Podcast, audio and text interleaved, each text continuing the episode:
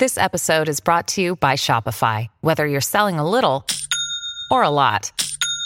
Shopify helps you do your thing, however you cha-ching. From the launch your online shop stage, all the way to the we just hit a million orders stage. No matter what stage you're in, Shopify's there to help you grow. Sign up for a $1 per month trial period at shopify.com slash special offer, all lowercase. That's shopify.com slash special offer.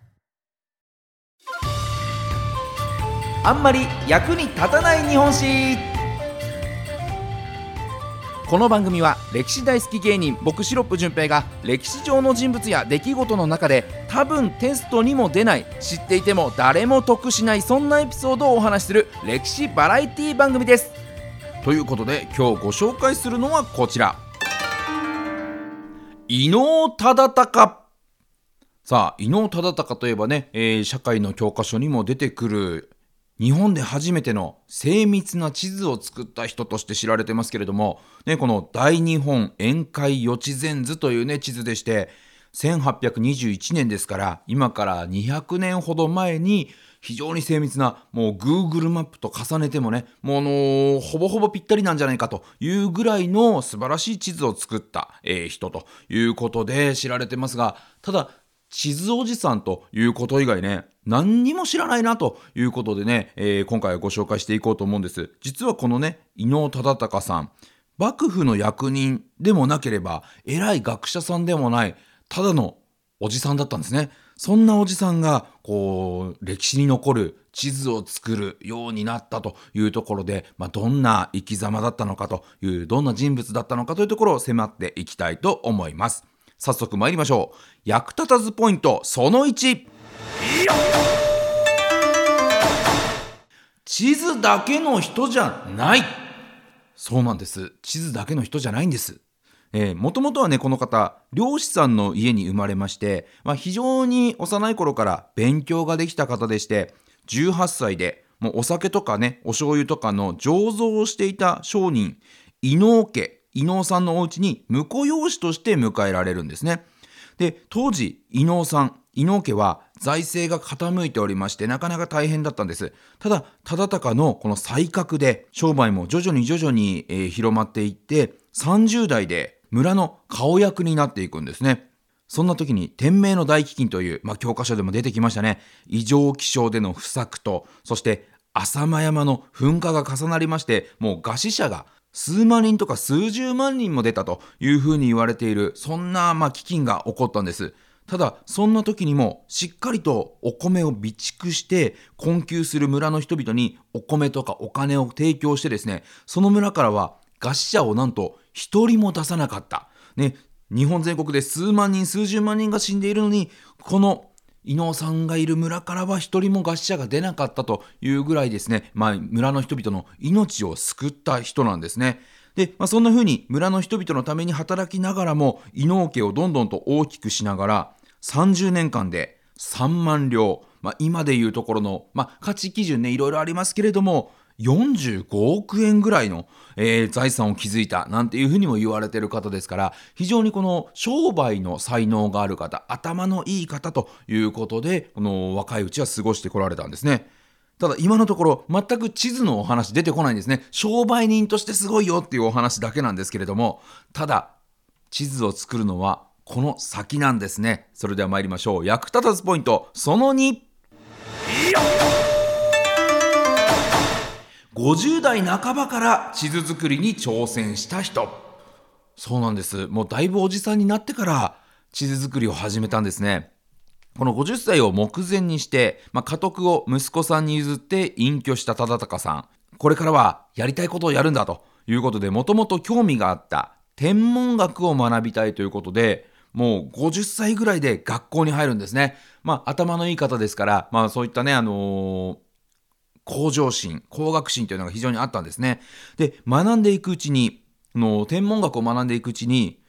これ地球の大きさを知りたいと。天文学を極めるためには地球の大きさがわからないと、ちょっといろんなこう数値が出せないという壁にぶつかるんですね。で、北極星の見える角度をもとに、こう地球の大きさを計算する方法っていうのをいろいろ試していくんですけれども、こうなかなか近場ではこう正確なデータが取れない。で、ここでね、北極星を見たときに、まあ、この角度だから、で、また移動して、こっから北極星を見たときにこの角度だと。あ、この角度の違いで、えー、地球の大きさがわかるぞっていうことになったんですけれども、距離がね、えー、近隣近すぎると正確なデータが取れないということで、だったら、もう、蝦夷地まで、北海道まで行って、えー、この角度を測りたいということになるんです。ただ、この時代、関所もたくさんありまして、自由に行きたいんでということで北海道に渡ることができない、そんな時代なんですよね。なので、なんとか北海道まで堂々と誰にもお咎めなく行く方法はないかと考えて、ある秘策を思いつくんです。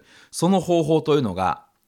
日本地図を作りますよと幕府に届け出ることで、この渡航の許可をもらうという作戦だったんです。なので、あくまで地球の大きさを知る北極星との角度を測るというのが目的だったんですが、そのついでに、まあのせっかく北海道まで行くんで、もう言っちゃった手前、まあ、測量して地図作んなきゃいけないなということで、今もね、この歴史に残っている地図作りっていうのは、あくまでついでから始まったプロジェクトだったんですね。で、ただこれね、50歳ぐらいから始めたというお話ししましたけれども、人生50年と言われている時代なので、今で言うともう80歳とか、もうそれ以上というようなおじいちゃんになって地図作りを始めた、この忠敬さん。しかも機材もないですから、もう歩いて測るしかないというそんな時代なんです。まあどうやって測ったかと言いますと、もう何年も修行して一歩歩くその幅を69センチになるように体で覚えてその69センチを基準にして歩いて測量していったということなんですよね。ですからもう毎日毎日ねちょっとずつちょっとずつこう練習してもう絶対ビタビタ60センチ69センチだよという状態にして、えー、いろんなところを歩いて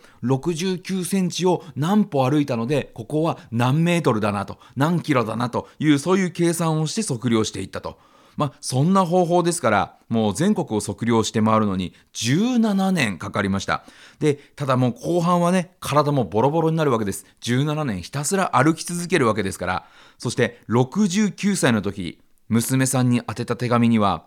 もうあの歯がもう一本しか残ってない状態でもうボロボロになってもたくあんも食えねえわというね、えー、そんなお手紙を残してるぐらい体がボロボロになるほどに歩き回って作ったのがこの地図なんですね。で、それだけの苦労をして、えー、1821年にこの地図が完成するんですが、残念ながらその完成の3年前には、伊能忠敬さん、亡くなってしまうんです。で、えー、この亡くなった後に弟子たちが完成させたのが、今、教科書にも出てくる、大日本宴会予知禅図という地図なんですが、